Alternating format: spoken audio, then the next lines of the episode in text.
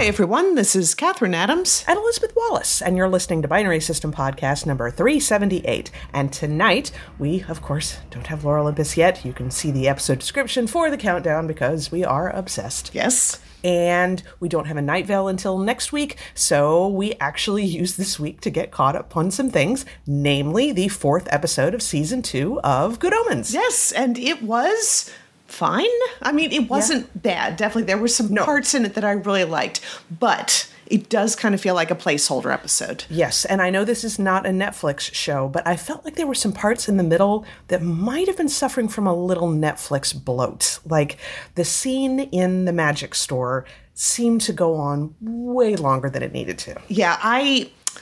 ugh.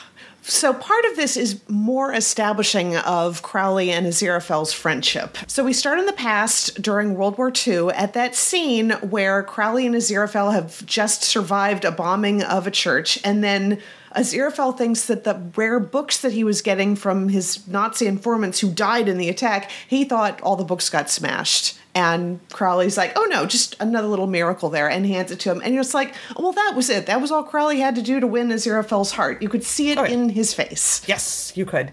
Now, there's a lot going on here, but basically you've got those three Nazis who got killed. We actually follow them down to the underworld where they're kind of being processed and everything. Now, there's also there's the one demon that's kind of been after Crowley for a while who has talked to Aziraphale in the car at one point, threatened him.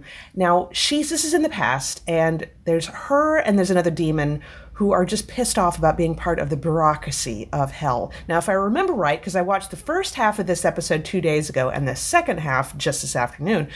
But basically, I think the woman demon who has been following Crowley along promises this other demon that if he can get her hard evidence that Crowley is working with the angels, she will put him in front of the, I don't know, nefarious realms and regions of hell and get him a promotion. Yes, yeah, he wants to go into temptation. Or, well, he doesn't know that he'd be really good at it, but he just wants to do anything other than processing incoming souls. Yes. Now, as he's trying to think of a way how he can make this happen, those three dead Nazis are talking to him and they're complaining, and they basically spill the beans that while they were down there, Crowley and Aziraphale were working together. Crowley was in a church, and this guy's like, this is what I need. And he tells those three, if you can get me evidence that this happened, I'll make sure that you don't, you know, suffer eternal damnation. And he gives them a little kind of preview of what their damnation would look like. It looks pretty horrible. Yeah, it was some prominent Nazi, and it was all cartoon, like the, the cartoon style from the intro. And it's basically the Nazi gets you know, repeatedly eaten and excreted and then eaten again by a gigantic uh, monster of some kind in hell, big spider monster. So yeah, even as a cartoon, it was disturbing, and you could tell all of the uh, the three dead souls are like, and they sign immediately and they get sent back, but. They're not alive anymore. They're undead, but they're not in hell, so it's an improvement. But they do have to eat people. And I did kind of like when they eat some hobo that was singing to himself. And then they're just sitting back and it's kind of like hmm that was actually kind of tasty. Just sort of kicking back and relaxing a little bit. Of course one of them starts singing in the voice of the drunk hobo that they just ate and he thumps his chest he's repeating on me sorry and i'm just sitting there boo. So a lot of the scenes in this episode are establishing shots of the three of them stomping their way through the streets and you know it's a very effective imagery looks very cool about the fifth or sixth time you saw it i was like this feels like padding So meanwhile, Crowley has taken Aziraphale along on his task, which was to drop off illicit liquor at a big uh, dance club, bar, performance review, whatever sort of thing. And but all of his bottles of liquor got busted, and the woman's really mad at him. And I was kind of like, because Aziraphale jumps in to save him, and I'm just thinking, I kind of would have liked to see Crowley handle a human getting mad at him. I mean, he's a friggin' demon. I don't see why that was a problem. But anyway, you know, she's upset because now she doesn't have any liquor, and there's no heating in the building, so the dance girls don't want to go on, and their magician, I think, either got killed in an attack or canceled or something. Well, Aziraphale, he loves doing magic tricks, so he signs up to be the magician, and he's terrible. He is so bad. They go to now. There was a very cute scene where I don't know. Crowley was trying to say something like, "Well, you're going to be performing on the East End. You need to have something splashy." And there's a magic shop down the street. And I think that's when Aziraphale is just like, oh, I can't go there. That's for the professional mus- you know, magicians. And Crowley says, you're going to be performing on the East End. If that doesn't make you a professional magician, I don't know what does. It's just basically he says something and it's really stirring and very uplifting. And once again, Aziraphale is cheered up, but also smitten. He's very smitten. Yes. So they have the whole scene in the magic shop about all the different things, just basically establishing over and over again that Aziraphale doesn't know what he's doing, but he doesn't no. realize how bad he is at things. No. And the three zombies, there's, you know, one of the zombies is kind of like messing around in the store. And so there's a lot of business going on with the zombie. Like, I don't know, he's like looking at the wall of fake ears and his own real ear falls off. Ha ha ha. But yeah, there's, there's a lot of that. A lot of like the other zombies at the window and he's like shushing them all the time. And I'm like, this is okay. That's fine. Whatever. Yeah, that's fine. But yeah, yeah, it's going on a bit long. But what Aziraphale finally hits on is the catching the bullet magic trick, which mm-hmm.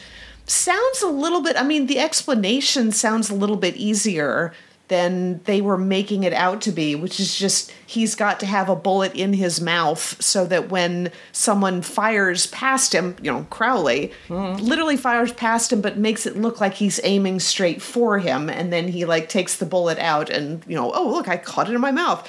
But it turns out Crowley's never fired a gun before. He had to actually ask how the mechanism worked. Like, okay, you pull this here, right? So, very yeah. dangerous. Yeah, extremely dangerous. Also, I'm relatively certain that's not how that trick's supposed to work because spoilers, you know, after a really long, long, long, long building up of tension, he finally fires the gun almost hits the owner of the club. Like literally, a real bullet comes out of a real gun, goes straight past Aziraphale's head, almost kills the club owner, and then of course Aziraphale, you know, smiles and whatever. And I'm like, I I'm fairly sure that trick involves blanks, but I don't know. I don't know. I don't know. But we forgot something. The demon that sent the three Nazis out to identify what uh, Crowley was doing to keep them from being able to like magic their way out of any problem that the demon brought up. He has a card that is a miracle stopper that he literally punches with a punch card in order mm. to stop miracles for a little while. And I liked the effect of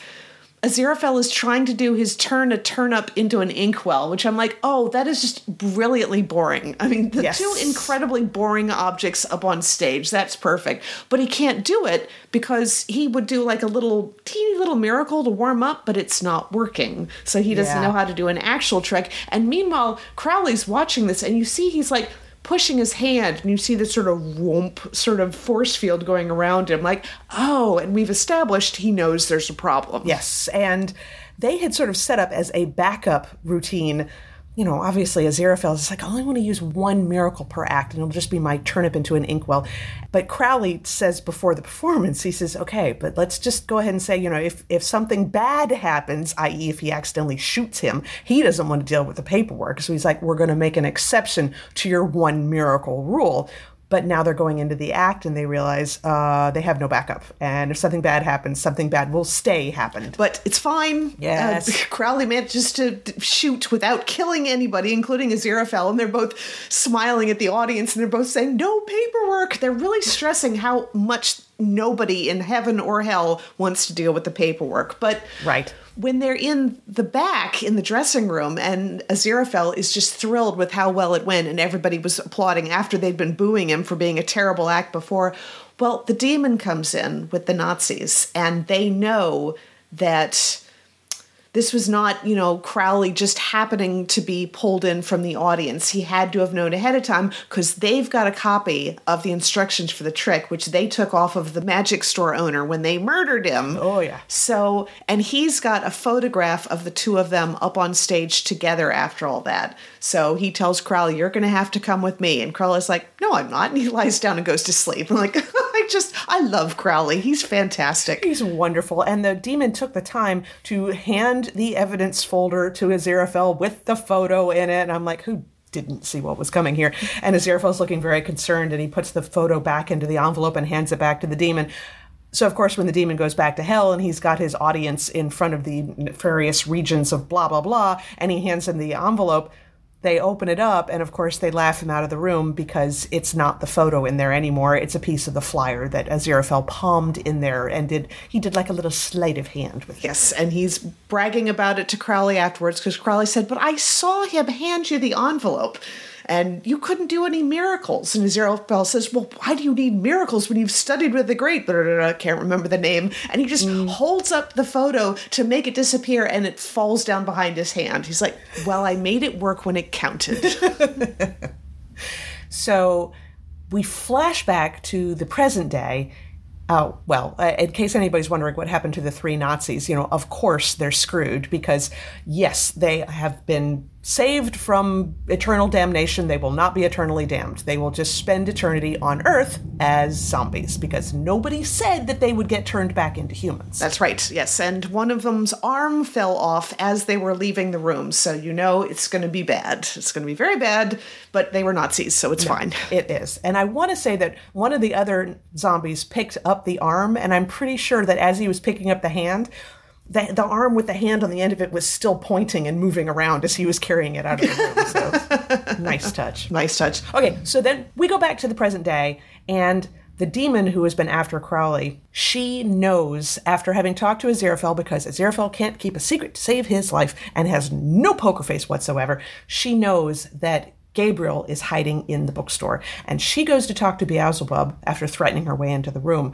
And she can't go into the bookstore without being invited in. I guess that's kind of like demons have the same rule as vampires. Fine. But she says she wants to take legion after legion down there and just completely batter their way into it.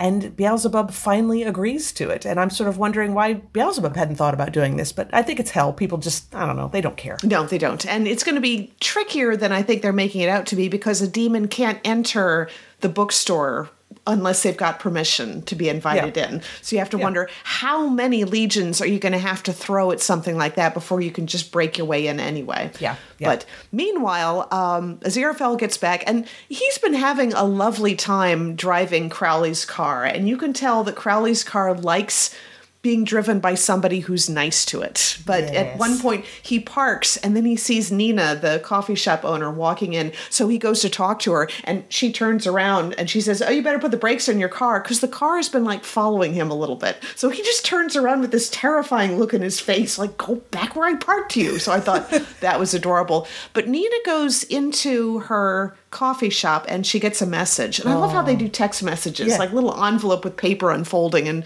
and it's just this kind of really mean, you know, um, if you had any self respect, you would have stuck around or you wouldn't have left so abruptly. I still had more things to say. I can't believe how stubborn you are. Now, I'm going to call it now. I don't think. Did Nina ever actually say that this was her partner?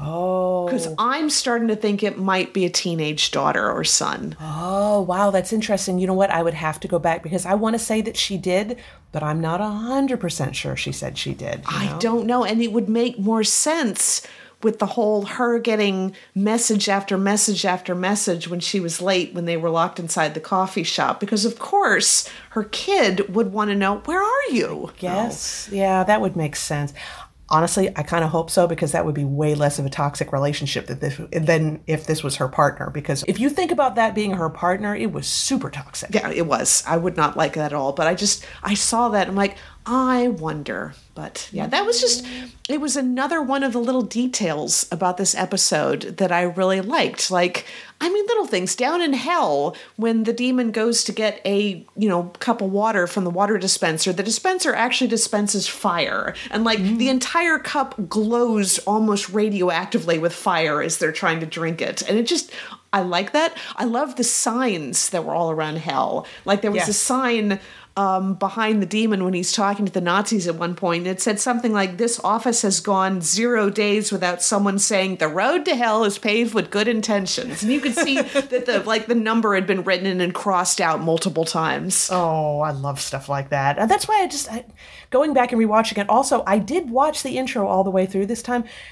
I can't tell if anything is changing in the intro. I mean, it is such a complicated animation. So I feel like I'm going to have to watch them all one by one in order to catch any differences. If there are, I'm taking the word of somebody who wrote an online review that there were differences. So maybe there are, maybe there I, d- I don't know, because I definitely noticed stuff this time that I didn't notice the last time. I saw Elsbeth pulling the um, the cart with the barrel that said pickles in Oh. it or something, but I don't know if she was there in the previous intro- episode's intro. I have no idea. More to come on that. Yeah, the episode ends with um, Aziraphale is going to be throwing this party for the like neighborhood association, something like that, and because this is going to be another part of his plan to get um, Nina and the record store owner together. Which I'm like, Yes. are we still at that? Haven't we gone Yeah. past that? But they may not know that all of hell is coming after them. But it feels like we're past the point where they need to be worrying about this. But anyway, yeah. So they're going to be throwing it at his bookstore, which is about to be attacked by legions of hell. So next two episodes are probably going to be really something. Yeah, he said it's going to be a night to remember. I'm like, foreshadowing. Yeah. and I think that was it. The outro music was the usual, you know, Good Omens theme, but this time it was kind of like a 1940s big band kind of thing. So, and it morphed into a big band version of Every Day. And it kind of was going on for a bit. And then you hear as it's going on, the record skips. The record skips. The record skips. Boom! It goes back to the regular Good Omens theme. So I thought, like that. Clever. I thought Yeah. that was very clever. Definitely listen to the outro music. Always. Okay, so that's it for Good Omens. What I wanted to say is I watched the final episode of the current season of Black Mirror, which is season six, I believe, if you're keeping track, and it was called Demon 79. And I gotta say, I'm, I'm pretty sure it was my favorite of this season. And I don't understand why anybody would say that the one with the astronauts was better because that that one was i mean they've all been good. Like there hasn't been any that have been terrible. I've just kind of not really cared you know? I was just like oh i was wanting something that was really going to kick me in the teeth. I feel the final episode of the season did a pretty decent job of doing that. Now, would you recommend watching any of the other ones, or would just this one be like sufficient? i think you would enjoy Mazey Day. Um i mean like i said none of them are bad it's just i don't know this has been the only one that's that i got finished watching that i felt the need to text you guys and i'm just like okay that one was a fairly decent one you know? So i don't know. You could certainly skip ahead and watch it. There is nothing in that one that is related to anything in this current season. There is an easter egg at one point that only really dedicated Black Mirror people are going to get, but it's it happens very quickly. But I know you'll know it when you see it. But that's that's a very small thing, only tangentially related to the plot. Cool. Okay. Well, I might have to check that out. I watched episode six of the latest season of The Mandalorian, and this also felt a little bit like a placeholder episode. It was it was a bit silly in places. They travel to this very opulent planet that isn't under New Republic rule. There were quite a few cameo appearances, like um, Christopher Lloyd was in this, and the comedian Jack Black. Freaking Lizzo. Lizzo is like a planetary ruler with this holographic train tiara thingy floating around behind her all the time. It was just it was it was cute. It was. Okay. And it was also kind of a standard quest episode because Bo Katan and uh, the Mandalorian need to get something, so they have to talk to these people who send them to there. And if they can resolve that, then they can go ahead and get this. But it's also very droid heavy, and I like that. There's a problem in the city with the droids that a lot of them are repurposed from Imperial droids. So, but you also have a little bit of droid society and what droids actually want. And all of that was just it was just kind of fun. I, I do like, that like sort of thing. There was a a battle droid who's like an administrative droid in charge of a loading dock or something. And I'm sorry, I don't care what anybody says. I liked the battle droids in the Phantom Menace. Oh, absolutely. Yes, totally. Yeah, Totally. I think the thing that I like the best about this, I am really liking the character of Bo Katan because I think, you know, Katee Sackhoff plays her so well, but just everything about the character, like even the way that she walks, because she's got pistols, so she keeps her hands just slightly away from her, you know, side sides as she's walking so they don't bump into it. And it just looks so badass. Nice. And of course, I mean, Katee Sackhoff from Battlestar Galactica, we already knew that she was a badass. Yes, of course. Yes. So all of it's great. Um, so even even their episodes that don't wow me, I think are still fun. So I am okay. liking this season. I just I do think occasionally things get a little silly, but it's Star Wars. We forget that that's been the way it is since the series first started. Well, it's true. It's true. And it would be nice to, I mean, I loved Andor and I love the fact that they didn't do any fan service and they didn't go goofy at any time. I don't think they went goofy. And that is cool to have that seriousness, but it took me a while to watch it because it's so heavy. Yeah. And Star Wars is like, regular Star Wars, even when it's heavy, it's still kind of light and fluffy. So, you know. But yeah, I think the end of this episode I don't know if I ship Bo Katan and The Mandalorian yet, but I feel like I could just because I like both of these characters. And there was, there is a development at the end of this episode that you could just imagine Bo Katan going, Well, take me now. So, oh, yeah, nice. yeah, I think you're going to enjoy this when you start this season. So, the last thing I wanted to bring up this week, because you if you've been listening to this podcast you know that me and Kathryn love us a convention slash festival disaster story. And oh, what did we have? boy. Burning man. Burning man which got drowned in mud for crying out loud. I did not see that coming. I I did not realize how much hate there was among the mm. general population for people attending Burning Man. And I think it's one of those things that oh, this festival used to be cool and now it's been taken over by tech bros. But I don't know how much any of that is true because yeah. most of what I know about what Burning Man is like comes from one video that Nathan and I watched on Vimeo like 10 years ago, I think, maybe 11 mm. years ago, which it just made it look so exotic and yes. artistic and just off the wall and weird, but also sort of contemplative. And you had people talking about, well, at least with the mud, there wasn't any dust. And someone said, well, the dust is kind of the best part. I'm like, is it? So is it? I, I don't know, but uh, I don't think that mud would have been an improvement. No, no. I remember so the two things that I really know about it, yes, I have seen like pictures from Burning Man, you know, a lot of naked people, a lot of big costumes, a lot of installation art. I knew that they have their own post office for the whole festival. I mean, it becomes like an actual town.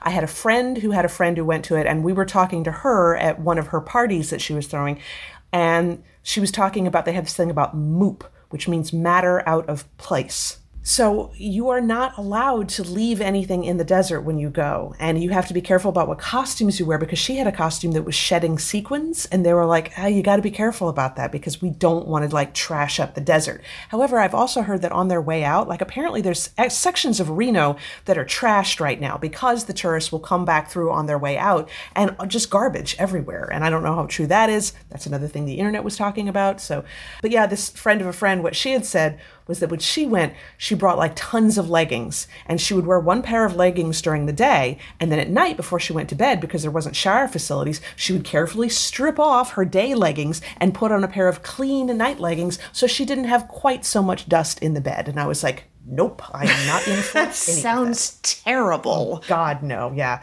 And then I also remember that My Drunk Kitchen, she had an episode that she filmed at Burning Man, and she was showing at one point because she was actually cooking at Burning Man, and she was showing the boxes she was picking up and like blowing dust off the top of them. I mean, that dust gets everywhere. And I think that was part of what led to the rumor about Ebola kicking off yeah. at there. Part of it is the alkaline dust being turned into mud and like burning people's feet, I think, a little bit. Yeah, and probably like breathing it in or, or swallowing some of it, I don't know, would possibly be really bad. Yeah. And it was, I think there was some kind of like prehistoric shrimp thing or whatever that was coming to life yeah. from, from the, the getting, you know, only activates. I don't know what you call it when it does that, when there was water there and there was a mm. lot of water. But I think the moop uh, problem is like catastrophic at this point because I think what people would normally have abandoned in Reno, they just left there. Oh yeah, it's. I don't know. And the thing is, is that as far as I know, there was one death reported, and that was also fueling these rumors because they were basically told, all the festival goers, because of the mud, because people were getting stranded, it was pretty bad. They were told, you can't go anyplace. The roads are not open. You have to stay. You have to share food and water. So everybody's going crazy. And then someone did die. I have looked. I cannot see a cause of death, but it does not seem to be a Ebola. I don't know. Maybe, who knows, whatever. But yeah, as far as I know, there was a death that was unrelated to all of that going on. So like I said, we like ourselves a convention festival slash disaster story, but it's a little harder to gloat about it when people actually get hurt or die. As far as I know, everybody's out. Everybody's fine. There's no Ebola. That was something. I think it's partly stupid people passing that around, and also there, I think, some bad actors on Twitter who were deliberately pushing that one around. Well, yeah, and I think someone on Twitter pointed out that that is exactly the kind of rumor that you can get when you've got thousands of people bored and stoned out of their minds in the desert, and everybody Oh, yeah. just starts coming up with theories. Yeah, conspiracy theorists were all over the place. My goodness. I mentioned it to my friend Wade. He's like, Ebola, that's obviously fake. Now, E. coli, I bet there's a lot of that. And I said, yeah. And he said, herpes, probably a ton. I'm like, oh, yeah, probably. Yeah, but I did like I've seen somebody said something very pithy at one point that said that this is what happens when you have rich people who try to cosplay in poverty when Yes. it's something that they're protected from in their own lifestyle. Like nobody, so many of these people that drop thousands and thousands of dollars to go to Burning Man and get set up,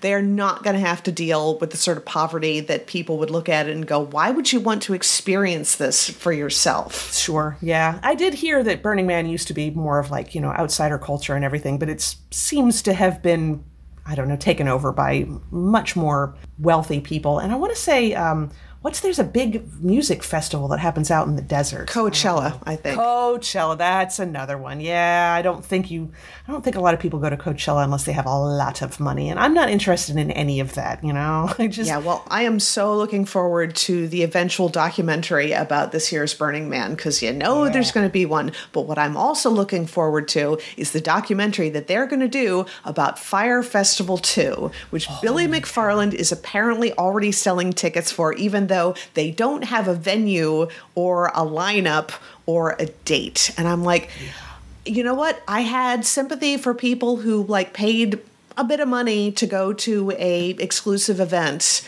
and got scammed, you know, and nobody got terribly badly hurt at that, so it was fine to laugh a little bit about it, but otherwise you have some sympathy for them. I have zero sympathy for anyone who gives this man money now. I mean, No.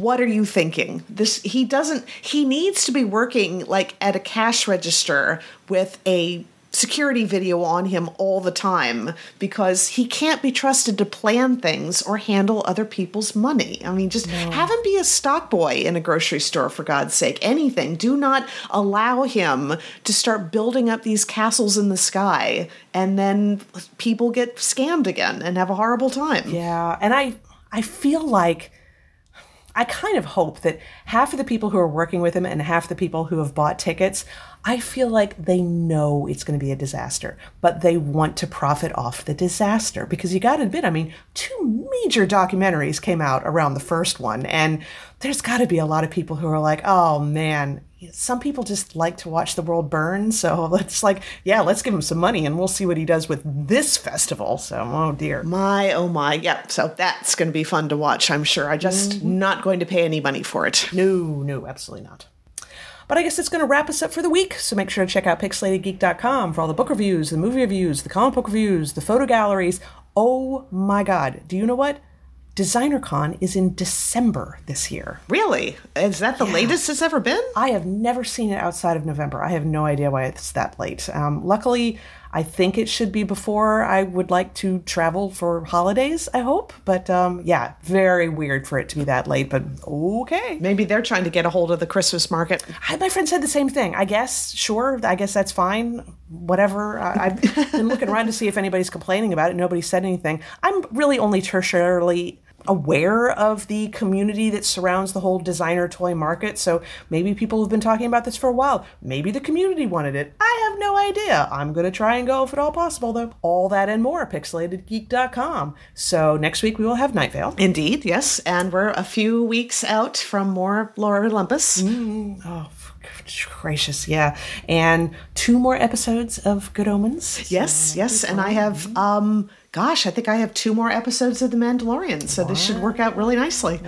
and you know whatever else we happen to watch. I mean, there's there's a lot of movies that I still haven't seen yet. Uh, like Across the Spider Verse. Oh my dear lord! But we will get around to them eventually. We promise. But one way or the other, we will talk to everybody in one week. Talk to y'all later.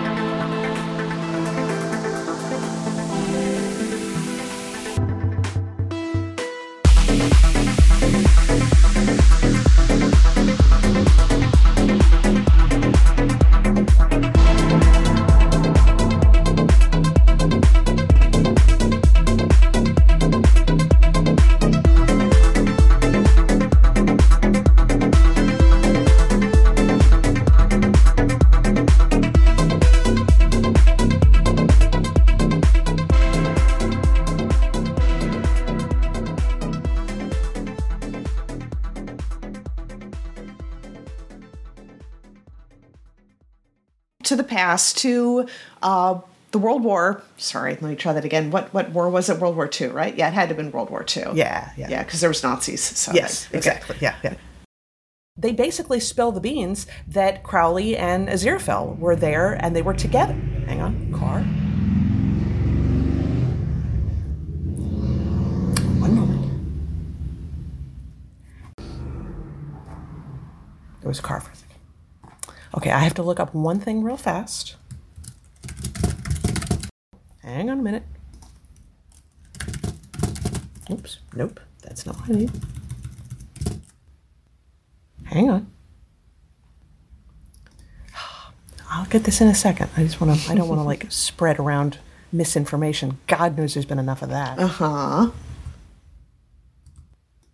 I'm just going to do a find to see if I can find if this article actually says what it's supposed to be saying. No. Oh my god, put your fingers on the right keys.